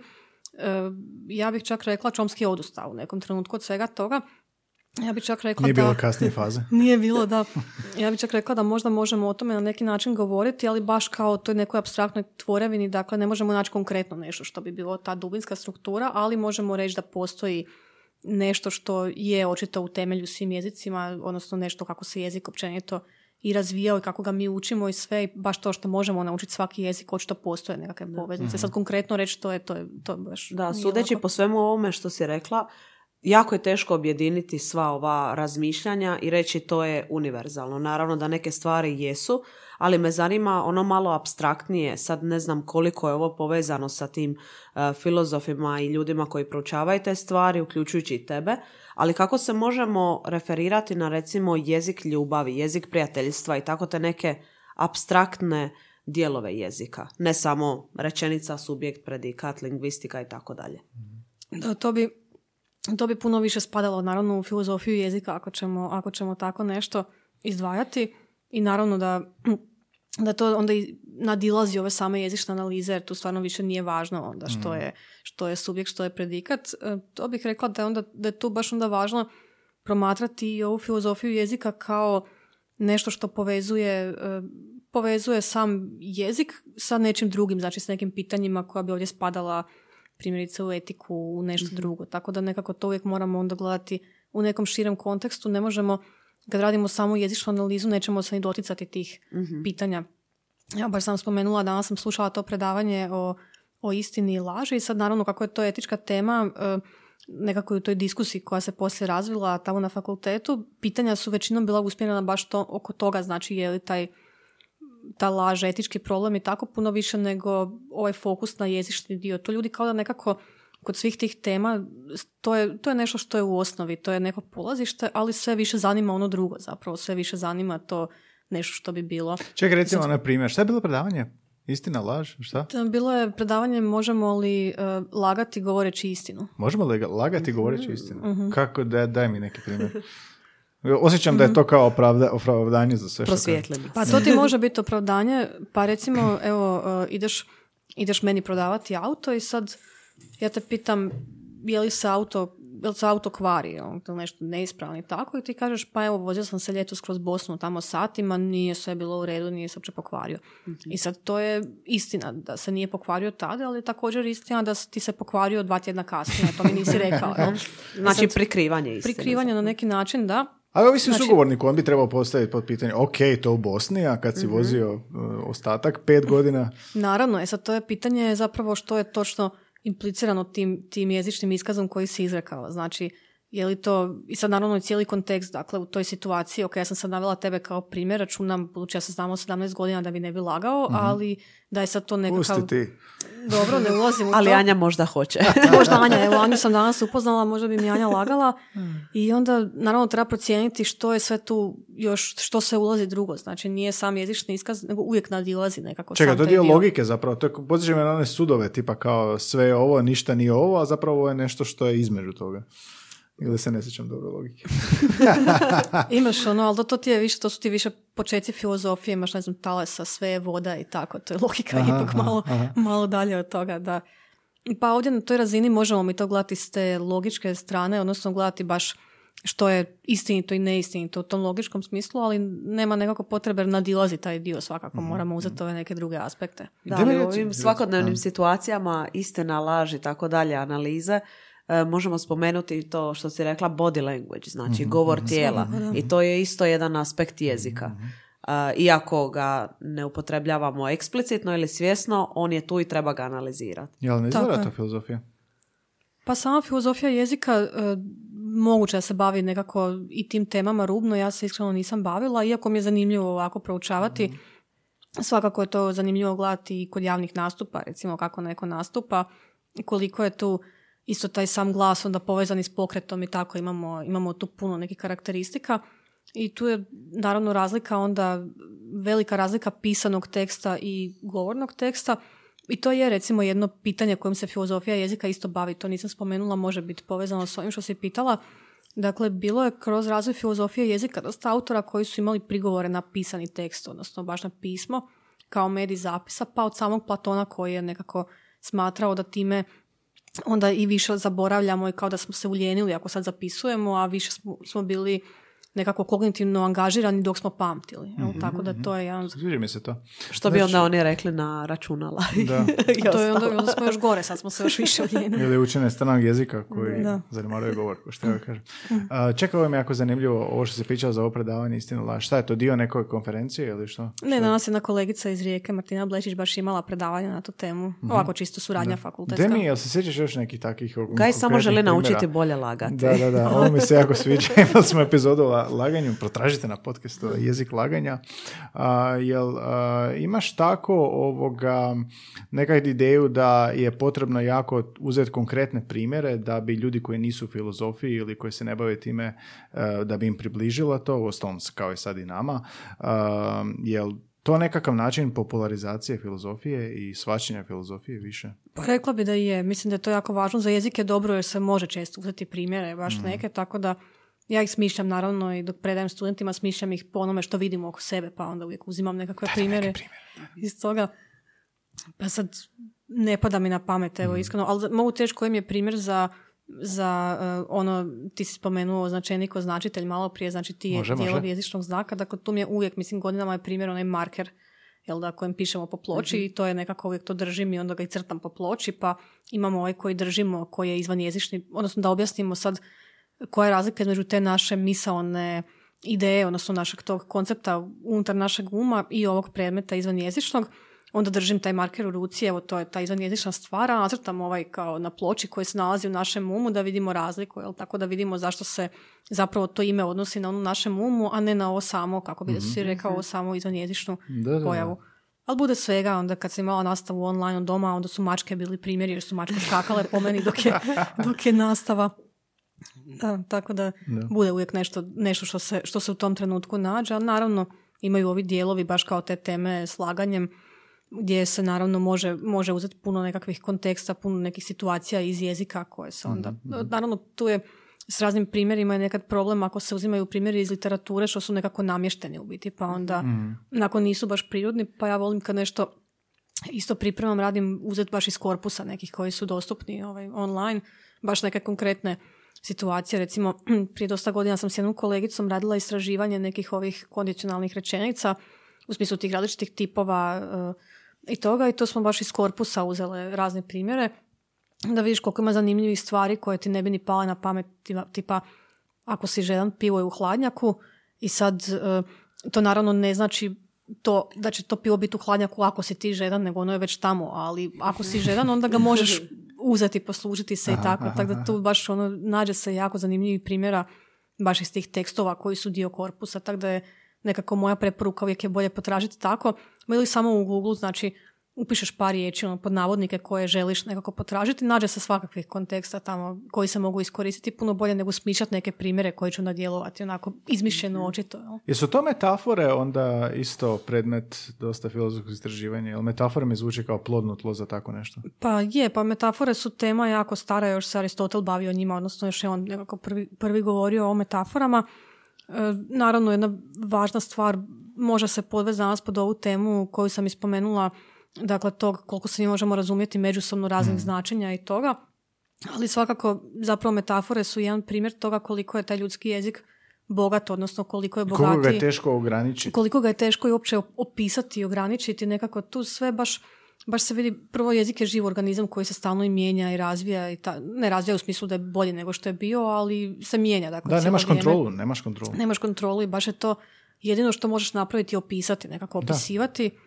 I to je nekako najviše što možeš. Mm-hmm. Koje su moderne tendencije? Sad smo zagovorili u dvadesetom stoljeću. Kako to izgleda danas? Današnja filozofija, ono dvije, dvije tisuće pa nadalje, jel se uh, to mijenja nešto? Pa, znaš, teško je, teško je govoriti o filozofiji baš u ovom trenutku, jer će se tek za neki broj godina znati što je nekako sad tu bilo mm-hmm. relevantno i tako. Ima naravno još uvijek živućih autora tu. Pa više ta jezična pragmatika je nešto što je danas naj, mm-hmm. najaktualnije. Čekaj da objasnimo, kad kažemo pragmatika, što mislimo? Mislimo dakle na razinu značenja, ali ne ovog samo značenja tipa definicije i toga, nego na značenje i u kontekstu i šire, dakle od namjere govornika i tako, mm-hmm, baš nekako značenje svačene, svačene znači, u... ne čaša kao definicija čaše, nego što čaša predstavlja u smislu... Što predstavlja, što tebi znači, što mm, kažeš čaša mi je prazna, što znači to... Gaju puno znači. Pulo puno. to, to, to. E, prazna mi je čaša. To. Aha. Da. I to, i kada kažeš ovoga, tek ćemo kasnije vidjeti šta je onda zadnje što vidimo, tipa šta je, šta je zadnje um, kanon filozofskog koje proučavate, tipa ono, možda u svojoj nastavi ili... Pa evo, zapravo do živućih autora skoro nikad ne dođemo, to je nekako malo, malo žalostno, je, spomenemo neke koje su još uvijek, koji su evo, ko, tipa Chomske, nekako još uvijek živi, ali... Jedno pitanje koje se sad zadnjih godina vezano za ovu pandemiju koja se onda nekako pojavljuje, aha, baš su ovi, uh, ove analize, sad dosta struka se danas time bavi, dakle baš te analize onih pojmova, to ste, to ste primijetili, prvo se govorilo o toj nekoj socijalnoj ili društvenoj distanci, pa se onda nekako e, da, da, pokazalo da, da. da je to kao nešto kao loše, ima neke loše implikacije, pa idemo onda govoriti o fizičkoj distanci i tako, ali sada to je jedno pitanje koje se može proučavati i proučava se danas nekako. I što, što kažu, je li socijalno, je li to zvuči ko, mislim da si to napisala u jednom svom predavanju, da je ko oksimoron, socijalna distanca. Pa da, zato što socijalno je nešto što je, dakle, što sigurno uključuje nekakvu blizinu, odnosno nekakvu interakciju i nešto, mm-hmm. onda kako distanca? Pa sad pitanje da li ta distanca uopće može biti socijalna na, na bilo mm-hmm. koji način. Jel? I šta tako kažu? Da... Šta, šta kažu filozofi? Pa sad ima, ma kažem, time se danas svi bave nekako, svi imaju nešto za, za reći o tome koji je o pandemiji, jel? Tako da ima, ima tu raznih stvari. Pa ne, zanimljivo je, čisto je zanimljiva kao jedna pojava koja je danas aktualna, pa pa je tako promatrati istog nekog jezičnog stajališta. Baš onako se pokazuje koliko je taj, ta analiza jezika nekako važna iz koje, iz koje god perspektive. Pa onda tu možemo ići u tom smjeru što znači uopće socijalno, kakav je čovjek kao socijalno ili društveno biće i tako, jer mm-hmm. očito je, pa onda, onda se nekako uvijek uđe u tu širu priču o samoj pandemiji, što je napravila. I... Mm-hmm. Da, vidim da tu ima puno zanimljivih koncepata. A što je tebe posebno, možemo reći pogotovo u zadnje vrijeme, fasciniralo, a da nisi očekivala da ćeš saznati kroz ta svoja istraživanja i podučavanja i tako dalje? Pa evo, zadnje je baš jedno pitanje kojim se sada bavim, baš pišem neki tekst o tome, nije toliko, ba, malo tako i nadilazi opet vezanje kako danas svi se tom pandemijom bave i onda se i stalno se objavljuju tekstovi o tome i tako, tako da evo i, i mi na fakultetu radimo na nekim tim temama. Pripremamo sad baš jedan zbornik koji će se ticati baš tih tema nekako pandemijskih, postpandemijskih i toga. I sad jedno pitanje koje mene zanima je baš to pitanje susreta između dvije osobe. Znači, ne mora čak biti između dvije osobe, može biti samog sa, sa sobom, ali baš to što, je sve, što, što zapravo sve predstavlja taj susret, je li važno da je susret fizički, odnosno može li susret biti nekako drugačija da nije fizički, i onda naravno ta jezična komponenta, dakle, i ti si spomenula nekako i ova sva neverbalna komunikacija koja tu ulazi, pa sad ako susret nije fizički, nego ako je, rekli bismo, virtualni Zoom ili nešto. Susret. Da, Zoom susret, tu onda uvijek otpada taj neki dio, pa koliko je takav susret u biti autentičan. Imamo tu u filozofiji dvadesetog stoljeća jednog autora, zove se Martin Buber, on je iz ove druge tradicije kontinentalne, koji baš govori o tom što zapravo, što čini susret, odnosno baš govori o tome kako svaki kontakt između dvije osobe nije susret, jer ljudi e, ne ulaze u taj ja-ti odnos, nego kaže oni ulaze u ja-to odnos, iako je drugo živo biće, oni se ponašaju prema njemu kao prema nekakvom objektu, dakle nema te neke autentičnosti. Tako da, kao na šalteru? Pa da, ali čak može biti i u razgovoru s nekim na, na pivu, na, na kavi, ako to, ako nema nekog istinskog kontakta, nego ako je to nešto onako, ne znam. Što se odrađuje. Nešto što se odrađuje, nešto što pričamo, dakle o cijelu kavu pričamo ili cijelo pivo pričamo o vremenu ili ne znam, okay, o, o nogometu, dakle pričamo o nečem trećem, nismo fokusirani na, na nas i to, tako da to je nešto što onda ne bi bio pravi susret na, na takav način. Mene jako kod toga zanima tipa dijalog i monolog, dosta je ono mm-hmm. slušanja, dosta imaš osjećaj da ljudi dosta kad razgovaraju s tom kao da vodite dva monologa, da. Jel ovoga isto to dio nečega što filozofija moderna ili klasična proučeva? Pa je, to je, to je opet bih rekla, to su nekako ta sva pitanja koja se tiču i tog razumijevanja, naravno ovdje i, naravno ovdje i slušanja, ali to se, to se dobro zapazio, to je baš to što bi Buber rekao da je to taj ja-to odnos, znači tu nema, mm. ako su dva monologa, mislim to mi vidimo ovako kod ljudi često, često ljudi e, nekako ne znaju slušati druge, samo čekaju da neko nešto izgovori i ne slušaju što govori, nego samo formuliraju svoju misao već u to vrijeme. Ili uhvate se za nešto što ili će se primijeniti na sebe. Tako je, uhvate mm. se za nešto, tako da i to se opet čuju već kako čuju, znači nije, nije uopće e, sigurno da je ta osoba koja je to izrekla imala baš takvu intenciju, tako da baš taj dio tog odnosa... Šumovi. šumovi. Tako, to su šumovi u komunikaciji, to imamo i u filozofiji i u lingvistici, znači imamo, to je, to je jedno važno pitanje, baš neki moderni autori razlikuju te tri faze, znači od tog, dakle od intencije govornika do same poruke, do onda razumijevanja slušatelja. Znači, podsjeća me na neki grafikon koji sam vidio. Ima ih, ima, ima da. da. I naravno tu onda dolaze, imamo nekakve te šumove, imamo neke druge utjecaje koje se još mogu priključiti, ali recimo ove tri stvari koje su nekako kao ključne i možemo imati tri različita značenja, znači jedno može biti na razini te intencije govornika, drugo je nekako univerzalno u smislu što bi sama poruka značila da je vidiš napisano nekako van konteksta, i treće je ono što je, što je slušatelj čuo. Mm-hmm. I tu su onda česti, naravno, opet neki nesporazumi i tako. Mm-hmm. Postoji filozofija zavođenja? Filozofija zavođenja? Pa ne, šta, postoji filozofija apsolutno svega. Imaš filozofiju... filozofija prodaje kamiona. Pa vjerojatno, znaš, ti imaš filozofiju Monty Pythona, South Parka, svega, Uu, tako da... Odlično, da. Sve što da, je, imaš... pa ovo kad si rekla COVID, jel da, znači filozofija prati društvene promjene, kao što lingvistika isto. Svakako, da, imaš. A, Gaj totalno nesuptilno pokušava saznati kako lagati i zavoditi ženu. Super. E, ne moraš me prozivati uvijek. Ja volim to sumirati. sumirati. E, ajmo malo logice, znači o, ovoga, ti si, uh, sjećam se kad smo bili klinci da si išao na natjecanje iz logike, nešto se ti, Anja, ja sjećamo iz srednje, naravno ništa posebno jer se ne, ne bavimo time. Um, meni se logika čini, uvijek mi se činila kao matematika. Uh, e sad opet ovdje govorimo o jeziku. Hoćeš li onako spustiti logiku na vrlo, vrlo jednostavno objašnjenje u smislu kako to izgleda tipa možda na tim natjecanjima ili čisto ono bavljenje logikom u smislu onih sudova, tak se nečeg sjećam, e, i kakve to veze ima s jezikom? Dobro, teško je spustiti logiku na nekako jednostavno objašnjenje, to moramo odmah reći. Neko logično objašnjenje. Može, pa logika je nastala, Aristotel se smatra evo, nekako ocem logike u tom tradicionalnom smislu.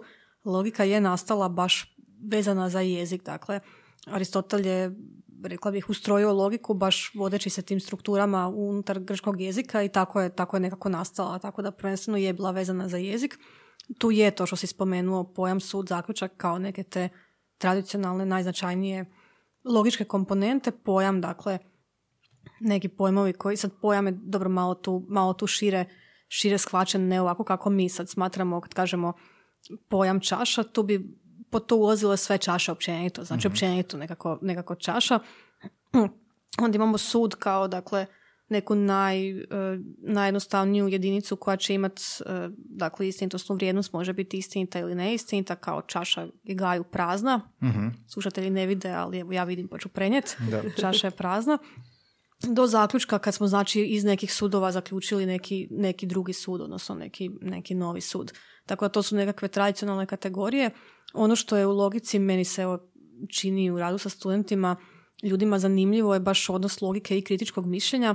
Dakle, logika je jedan jako važan alat u svim područjima koji jako može biti koristan, čime god se bavili. Dakle, malo se ljudi bavi samom logikom, ali može biti koristan u, u čemu god.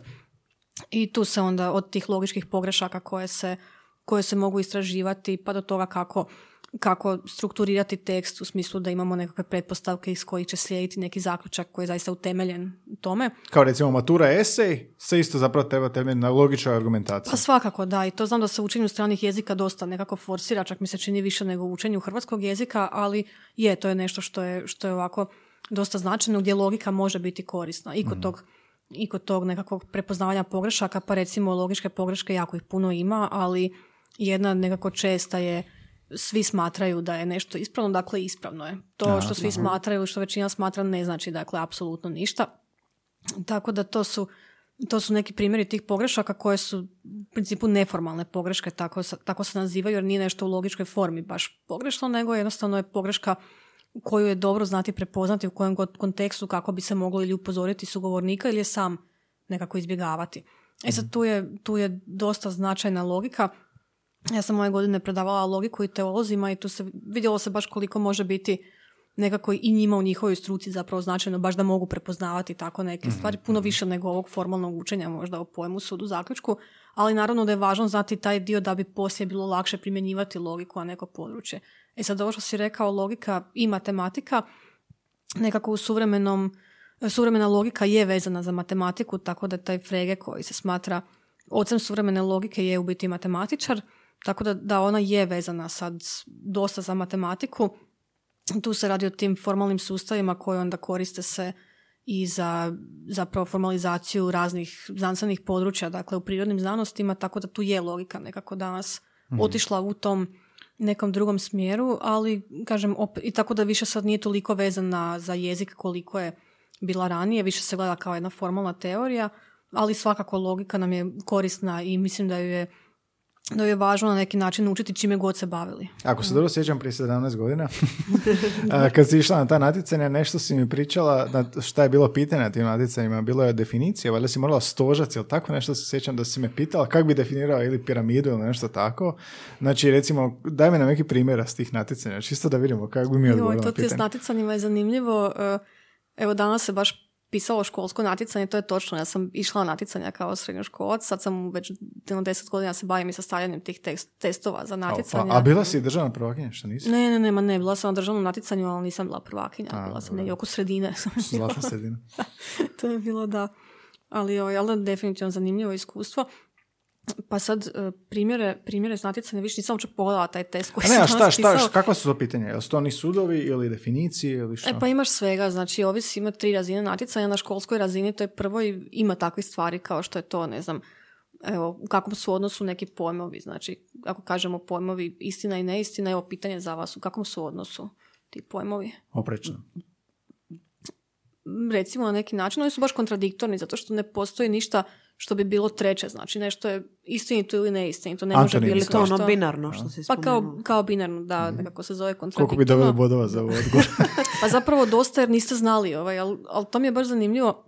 Baš sam imala jednog studenta koji je propustio je ta predavanja baš o tim pojmovima i onda je išao pisati taj test iako nije bio i zapravo je, nije znao točne nazive, ali je opisno napisao uh-huh. u čemu i sve zapravo dobro, dobro je nekako prepoznao, ali uh-huh. tako da ste i vi ste sad super, dobro odgovorili. Znači možeš ne biti pitanje. U školi i uspjeti. Da. daj, mi još, daj mi još neka pitanja. Dobro. O, odnos istine, istine, odnos pojmova i u kakvom su odnosu pojmovi, dobro? Šta još na biti? Dobro, pa onda, ok, ajmo da vidjeti šta možeš zaključiti, znači ako imamo Ako imamo sljedeća dva suda, imamo...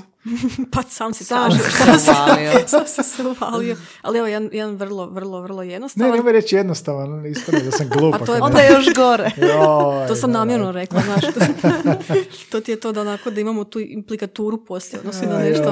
Da, nešto, da, imamo ovako, znači, imamo sve mačke su sisavci, svi sisavci su životinje, što možemo zaključiti? Da su sve mačke životinje. Bravo. Dobro, da, da, to se sjećam iz logike, viš, dvojka iz logike, a? Sjećam se ja toga, a? Da, da, da.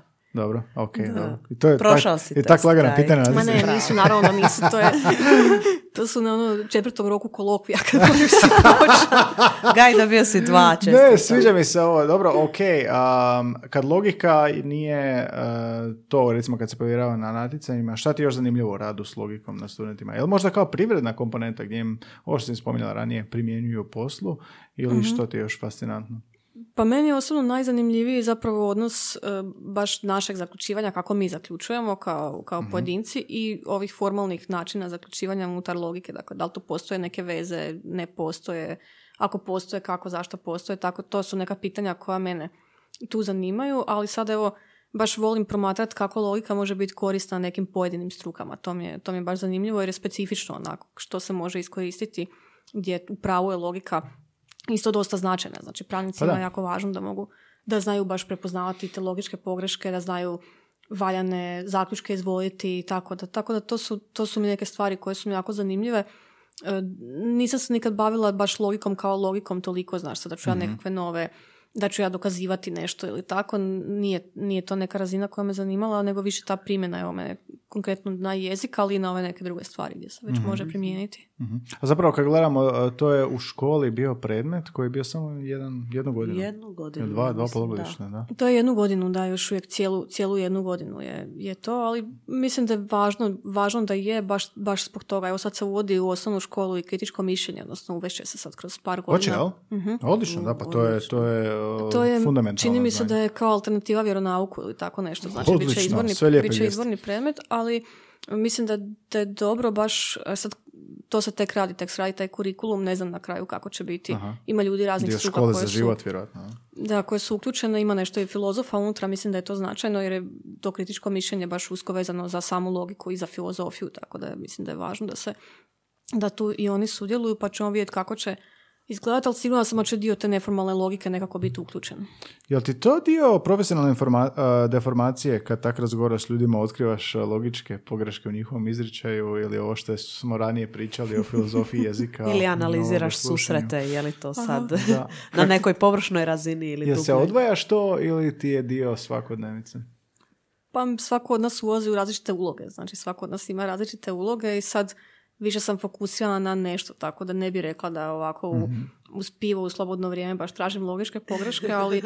A nekada ali filo- se... filozofiju vidiš u tim susretima. Ja i to. Jesi na pivu ja i ti ili ja i to? A ovisi s kim.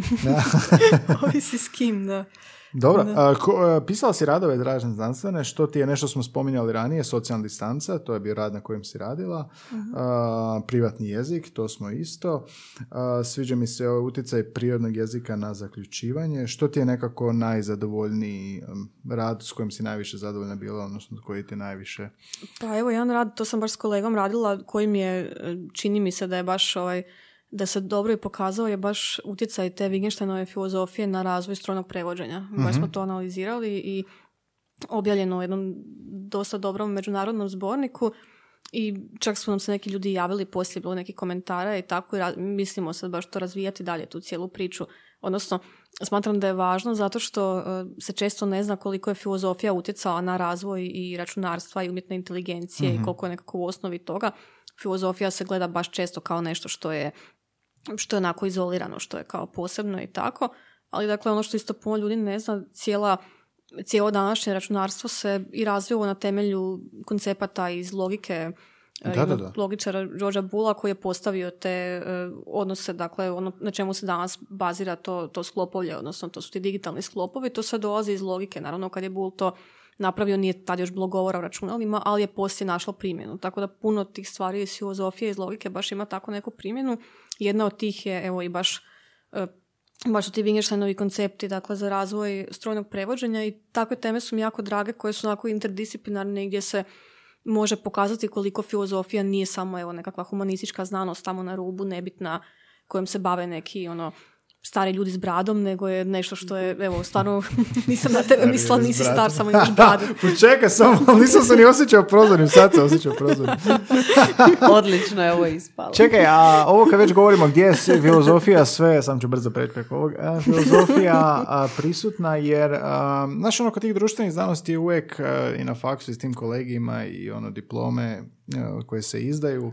Koja je uloga u privredi, tipa ono, kako je um, u realnom sektoru primjena filozofije jezika ili um, logike ili sve ovo što radiš sa studentima, jel razmišljaš nekad i o tome gdje je ta neka društvena primjena koja nije možda humanistička?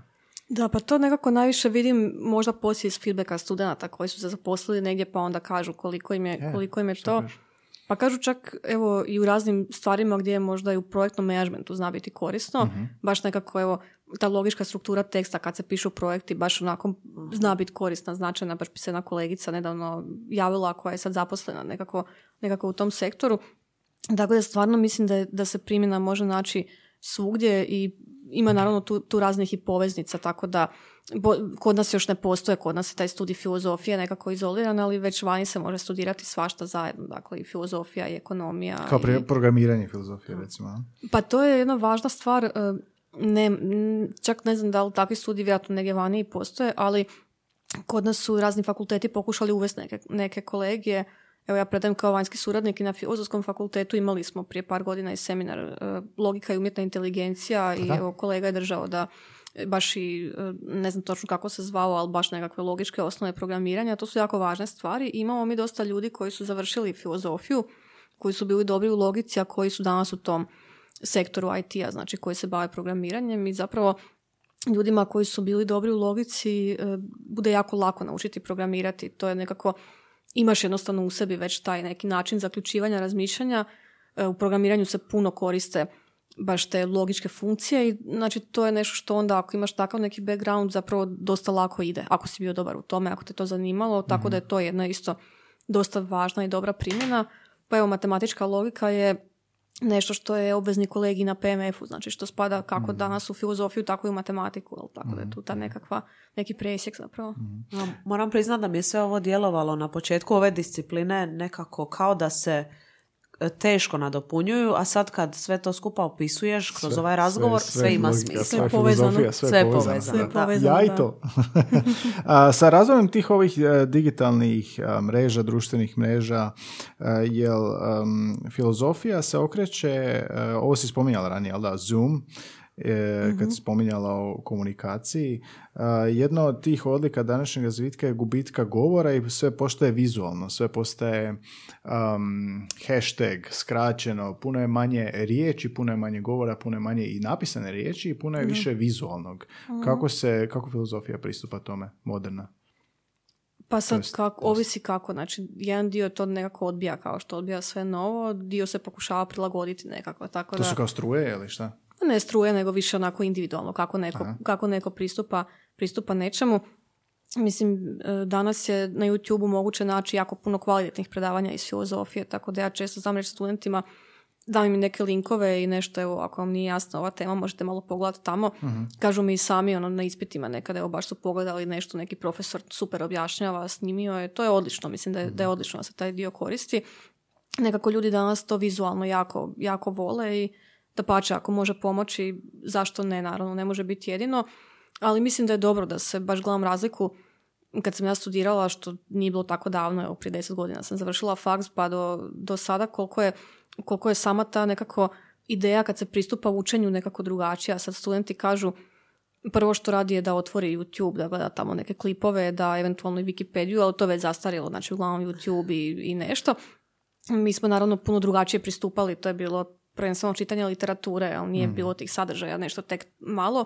Ono što je već tad bilo i što je sad isto važno, ima ta Stanford enciklopedija filozofije, koja je vjerojatno najbolji izvor iz filozofije koji se može naći. To je potpuno digitalna enciklopedija koja je besplatno javno dostupna. I autori, zapravo naj, najznačajniji filozofi iz nekih područja su pisali članke o tim temama, tako da i ti članci se updateaju redovito, mm-hmm. tako da imaš na kraju uvijek datum kad je zadnji put kao nešto nadopunjeno i tako. I to je isto jedan važan izvor koji, koji se danas puno koristi. Mislim, ja ga koristim za pripremu predavanja, studenti ga koriste za učenje, to je nešto jako dobro. Ali da, to što si rekao, ta vizualna komponenta, čak mi se čini da će studenti kad god postoji neki filmić koji mogu pogledati, pa čak i ako je duži, ako je kompliciraniji, prije će napraviti to nego da će uzeti nešto pročitati, mm-hmm. makar je možda jednostavnije, ali to ih jako privlači nekako, mm-hmm. nekako to vizualno. Pa mislim da se filozofija mora tome prilagoditi, da se ne može to nikako zanemariti. I ono što mislim da je dobro što se tiče profesora filozofije, ma mislim i svih drugih predmeta, jer mislim da je ista otprilike nekako schema oko toga, dobro je biti sam s tim koliko toliko upoznan da ih onda barem možeš nekako usmjeriti. Jer ima naravno hrpa loših materijala, pa im reći pa ne to, nego ajmo onda pogledati šta je tu dobro, pa ćemo se malo ipak na to više fokusirati. I ako će filozofija pratiti sve te promjene, a mora da bi opstala, mm-hmm. jel da, a, kako vidiš budućnost, kako će to izgledati za, za filozofiju, što općenito u širem smislu, što jezičnu? Pa mislim da je za filozofiju to zapravo dobro, zato što će se sve više povezivati s drugim disciplinama, bit će te interdisciplinarnosti, ovako mm-hmm. sve više. I mislim da, je, da su to važna pitanja. Općenito filozofija dvadesetog stoljeća je dovela, odnosno pojavila su se u filozofiji dvadesetog stoljeća razna pitanja koja su se baš pojavila zbog globalizacije, razvoja masovnih medija koja se nisu mogla postaviti nikad prije, zato što nije bilo jednostavno tog konteksta u kojem bi nastala. I mislim da baš ovo novo vrijeme još nekako donosi razna nova pitanja, pa baš i taj razvoj umjetne inteligencije, što su baš često filozofska, etička pitanja. Mm.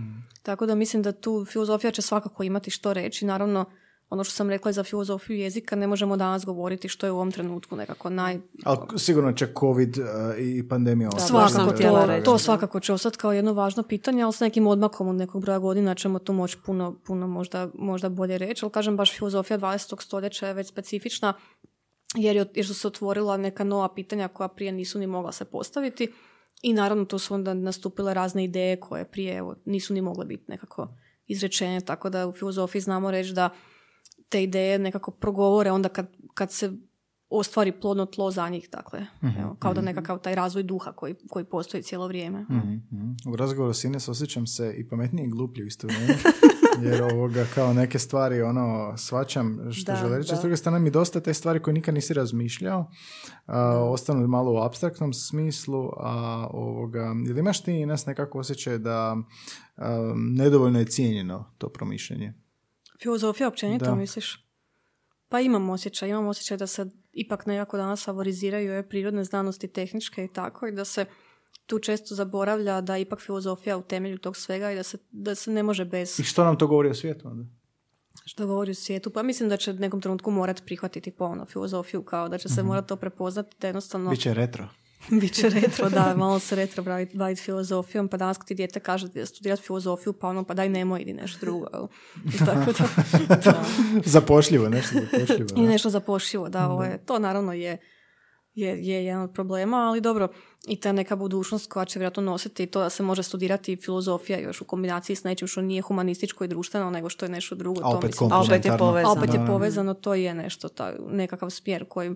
koji vidim, jer baš filozofija sama po sebi, stvarno to što kažeš nije profitabilno, moraš se baviti, jako mali broj ljudi se bavi filozofijom baš u tom istraživačkom smislu, jednostavno nema ni potrebe za više, ali filozofija u kontekstu nečega, odnosno povezana s nekom disciplinom gdje je primjenjiva, mislim da je jako važna i tu je nekako ta velika, velika dobrobit tog studiranja filozofije i bavljenja filozofijom. Mm-hmm. Odlično, sviđa mi se. Radiš na nekom radu sad?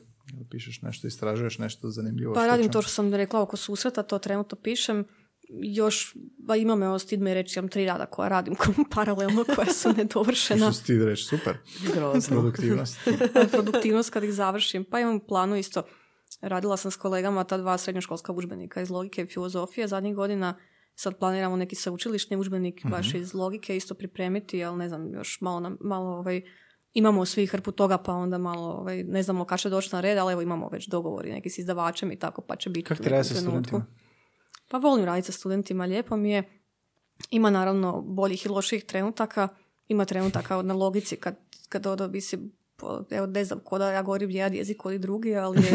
Ali je to je jaz generacija, znaš. To je, to je ono o čemu si govorila na početku da, epizode. Svaki ima to. svoj jezik. Ima svoj pa ja ti jezik. Ne volim već da je jaz generacija, mislim da smo mi još uvijek tu negdje ono kao dovoljno. Da, da, mi se isto, mi se isto tješimo tako. Mi se to, to, to Gaj, ti si stari čovjek s bradom. Da, da. Kako me vrijedila, niti se osjećao prozvanim, ali... Nisam se ni ja sjetila tebe i onda, i onda je Ines napala. Odlično, odlično. O, ok, odlično Ines, ovo se nam ispričala. Si htjela još nešto reći da nismo pokrili, malo je nama isto apstraktno ovoga područja interesa koje nije naše i um, fi- filozofija ipak. Je li ima nešto što si htjela reći, a da nismo pokrili nešto, bilo kakva zanimljivost ili primjer ili nešto iz bilo kojeg dijela? Osim da su sve mačke životinje. Ljudska, ljudska bića žele komunicirati čim prepoznaju da postoje i druga bića poput njih sami. Jean-Jacques Rousseau. Je li je Jacques? Je, je, je, je. I granica jezika i svijeta. Granica jezika, da. Je bilo još nešto? Da. Pa mislim da smo pokrili stvarno puno tema i vidim da ste se pripremili prilično, ovaj, to mi je... Pa to da, mi je teško drago, nam, da. Da, nisam se glupio nikad osjećao. A osjećao sam se glupo mnogi put. Ne, a, jako mi je zanimljivo tako doći, ne samo ove konkretne primjere što si navela, tipa ono s logikom, jel da, i sudove, i rečenice, definicije, pojmove, nego mi je zanimljivo gledati a, filozofski pristup jeziku, ali to nije nešto što u, ikad razmišljaš, stvarno, nikad ti ono palo nije na pamet, znaš ono, Aristotel pa retorika, pa Ciceron, ovo ono, a, zato što je nekako retorika i dalje nešto se prodaje danas, jel, dok je, dok je filozofija... Baš ono što mi se sviđa što si rekla, interdisciplinarna dio je svega, a uopće nije shvaćena kao tako, jel? No. Tipa da je ovo prije dvije tisuće godina, bilo bi puno drugačije pričati no, ovo no. sve i shvaćati, no. ali ovoga, i nekako i mislim da će tako u tom smjeru ići uh, u budućnosti, to programiranje filozofija ili logika programiranja, tako da sam optimistična. Si ti optimistična? Pa jesam, i moram biti, a i jesam, jesam definitivno, mislim da je, da je jako važno i evo nekako pokazalo se to da su se ove sve znanosti jako razvijale zadnjih Aha. godina, zadnje stoljeće. Recimo, filozofija čini se da nije, ali ona je pratila cijelo vrijeme to što se tu događa. Tako da mislim da hmm. ovo je nekako sad možda u fokusu, ali ne može se isključiti nikako. To se, to se i pokazuje cijelo vrijeme koliko su humanisti isto značajni, koliko je filozofija značajna. I neće nas strojevi nikad moći zamijeniti zapravo, iako naravno da su, da su korisni, da, da mogu biti korisni. To recimo ovim prevoditeljima, oni se brinu da će ih strojevi zamijeniti. Pa ne vjerujem ni to, evo, koliko god da se naravno razvija, mislim da dobro se razvijaju ti alati, ali mislim da taj neki ljudski touch tu nikad neće moći biti mm-hmm. izgubljen. To su uvijek samo alati. Tako, to su. Bila nam je ovdje Marija Omazić, ona je voditeljica prevoditeljskog studija mm-hmm. i ona je zastupa suprotno mišljenje, ona kaže da je samo pitanje vremena prije nego što ono uopće, da će se uloga prevoditelja na način da će postati samo korektor ili lektor ili taj human touch koji će kao čovjek koji je prije letio, a sad upravlja dronom. Mm-hmm. Uh, ok, ali se uloga čovjeka ne gubi u svemu tome. Da, da, da. Ne eliminira se. Modificira se. Tako je. Pa ne gubi se, da, dobro, to s tim prevođenjem je zanimljivo. To je isto jedno od pitanja koje sad nismo doticali, koje se filozofija jezika bavi, je li uopće ta prevodivost moguća u potpunosti? Znači, je li u potpunosti sviđa moguće? Mi se, sviđa wow. mi se filozofija. Što god napraviš, filozofija dođe. Sve se može, da. Je li to uopće moguće? Nakon ovog razgovora ću imati profesionalnu krizu. Snimili smo podcast sa, sa, sa filozofijom. Je li to uopće podcast? Što je podcast uopće? Što znači podcast? Ubila me. Žena, što znači snimiti? Daj pivo novo. Nadam se da te ne vređaju ti naši komentari. Dobro, odlično. Docentica si na jel da, Fakultetu filozofije ili religijskih znanosti. Jel religija dio o, tvojih predavanja, odnosno teolozi, jel teolozi ti dolaze? Jel imaš konflikt? Studiju. Oni su na drugom studiju, ali da, predajem teolozi. Jel ima konflikt između filozofije i religije? Pa evo nije neko pitanje kojim, kojim se ja bavim, to se isto dosta mijenjalo kroz povijest i mm. tako. Ja mislim da je isto važan naravno taj dijalog između i da, je, da mm. ne bih rekao da postoji konflikt. Postoji možda drugačije shvaćanje nečega, ali mi evo jako dobro funkcioniramo mm-hmm. i teolozi, i religiozi, i filozofi na fakultetu, nema konflikta nikakvog. Diplomatski tako da... fino, diplomatski, da, sve u redu. Sve štima. Moram priznati da se naslov ovog podcasta idealno uklapa s ovom epizodom. Bliski susreti jezične vrste, jer si spomenula i susrete u nekoliko navrata. Koliko su ti susreti kvalitetni, duboki, Zoom, evo podcast, ovo je druga Odlično, vrsta da. medija, zato što mi se međusobno vidimo, ali slušatelji nas, da. nažalost ili na sreću, ne vide. Ali imam osjećaj kao da smo, da smo dobro... Blisko se susreli. Blisko se susreli ne, u ovoj jezičnoj temi. Sviđa mi se sve i mislim da ću imati noćne more. Sada ću početi koristiti mozak da. malo više, promišljati. Ines, a tebi dobro bilo? Meni je bilo odlično. E, hvala vam. Ti, hvala na gostovanju. Hvala, uh, hvala sva, svima vama što slušate. Anjica, jel ti znaš da smo mi ovu svu opremu financirali donacijama na buy me a coffee dot com kost crta Basajeva. A kost crta je prigodno jer idući tjedan dolazi epizoda o interpunkciji uh, gdje govorimo o kosnim crtama, kakvo točkama povezivanje. Zarezu. Možda mislite kao interpunkcija dosadna. Ne. I govorit ćemo i o točki zarezu. Tek kad saznate kako je upitnik nastao. Upitnik nikad nije bio znak, on je bio riječ. E, ali neću vam reći više, morat ćete slušati epizodu.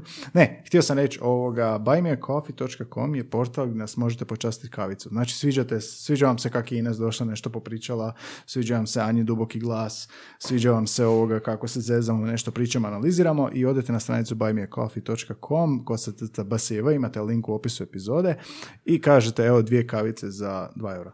Dvije kavice za Gaja i Anju ili čokolade za Anju ili ono podrška, potpora i od toga smo kupili opremu i sad sam uh, sretan što mogu reći da skupljamo opet, skupljamo za našu članarinu. Ja sam potpuno zaboravio da mi moramo platiti SoundCloud.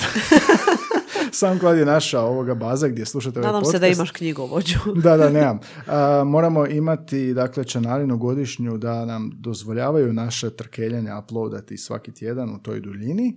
Uh, tako da skupljamo za tu članarinu, tako da, sam zato što smo kupili opremu, uh-huh. dajte, molim vas, svi dalje, podržite da. nas u našem radu, zahvalni smo vam svakako. Uh, gdje nam je podcast, Anja? Gdje nas mogu ljudi slušati uopće? Mo- možete nas slušati gdje god slušate podcaste, na Googleu, Appleu, Spotifyu, Deezeru. A šta neko ne sluša podcast? Šta može on? Ha, ako niko ne sluša podcast, onda ovo neće ni čuti, tako da. da, da, da. Viš, to je logika, jel? Je, to je logika, to je logično, zar ne? Uh-huh. E, tako da hvala svima na, na donacijama, na podršci, na uh-huh. porukama podrške i naravno hvala svim gostima koji su ponovno počeli dolaziti u dvije tisuće dvadeset druge. Ponovno počeli do, dolaziti i ovoga nove pretplatnice. Da, ako vam se sviđa ovo što ste čuli, možda niste pretplaćeni, dakle na Appleu, SoundCloudu, Spotifyu, Stitcheru ili ako googlate ovaj podcast, bilo gdje se možete pretplatiti, onda vam iskaču nove epizode, notifikacije, one iritantne, znaš. Svaki tjedan, svaki ponedjeljak izdamo epizode. Krenuli su ponovo s gošćama. Evo, prošli tjedan je bila Ivana Valjak-Ilić, uh, pri dva tjedna. Ona je govorila o nastavi njemačkog, u njemačkom kao stranom jeziku u školama. Ines nam je danas otvorila perspektive koje do sad nismo imali, ali filozofija, logika i jezika. Ines, jako ti ovoga zahvaljujem na tome. Um, uskoro ćemo imati nove goste, imamo i samostalne epizode, dakle Facebook, Instagram, Instagram najbolji. Jer imamo storije, ubacimo nekad neki kviz, evo vidjet ćeš danas šta je izašlo. A, najave gostiju, komentari, možete se onako interaktivno uključiti s nama, predlagati goste, predlagati teme i odradit ćemo jednu epizodu sa, znaš ono, kad nemaš ideja, onda slušatelji, šta biste vi? ne, kao javite nam svoje pitanja, pa ćemo analizirati, pronaći ćemo odgovore na jezična pitanja, pa ćemo komentirati zajedno. Uh, bliske epizode ove današnje, šta misliš da su? Filozofija, jezika, logika. Mislim da smo imali... Uh, pa imali smo jezik laganja. Jezik laganja, to je ono što smo spomenuli ranije. Bilo je nešto sa... Nije bilo ništa više. Da, i najbliže je jezik laganja zapravo, da. da. A viš možda logika, kao samostalna epizoda, vidiš, to nam je Ines otvorila sad vidike. Jezik i možemo... logika. Jezik logike, da. da. Odlično. Ines, hvala ti puno. Imaš neku... Evo, skoro sam zaboravio. Ines, znaš ti da mi nakon svake epizode pitamo gošću ili gosta što im jezik predstavlja u jednoj riječi? Slikat ćemo se kasnije pored ploče. Uh, ali zanima me, u duhu svega ovog što si rekla danas, bilo je priče o logici, bilo je priče o filozofiji, o Chomskom, o Saussureu i tako dalje. Što je za tebe jezik u jednoj riječi, ako može objašnjenje? Kreni sad.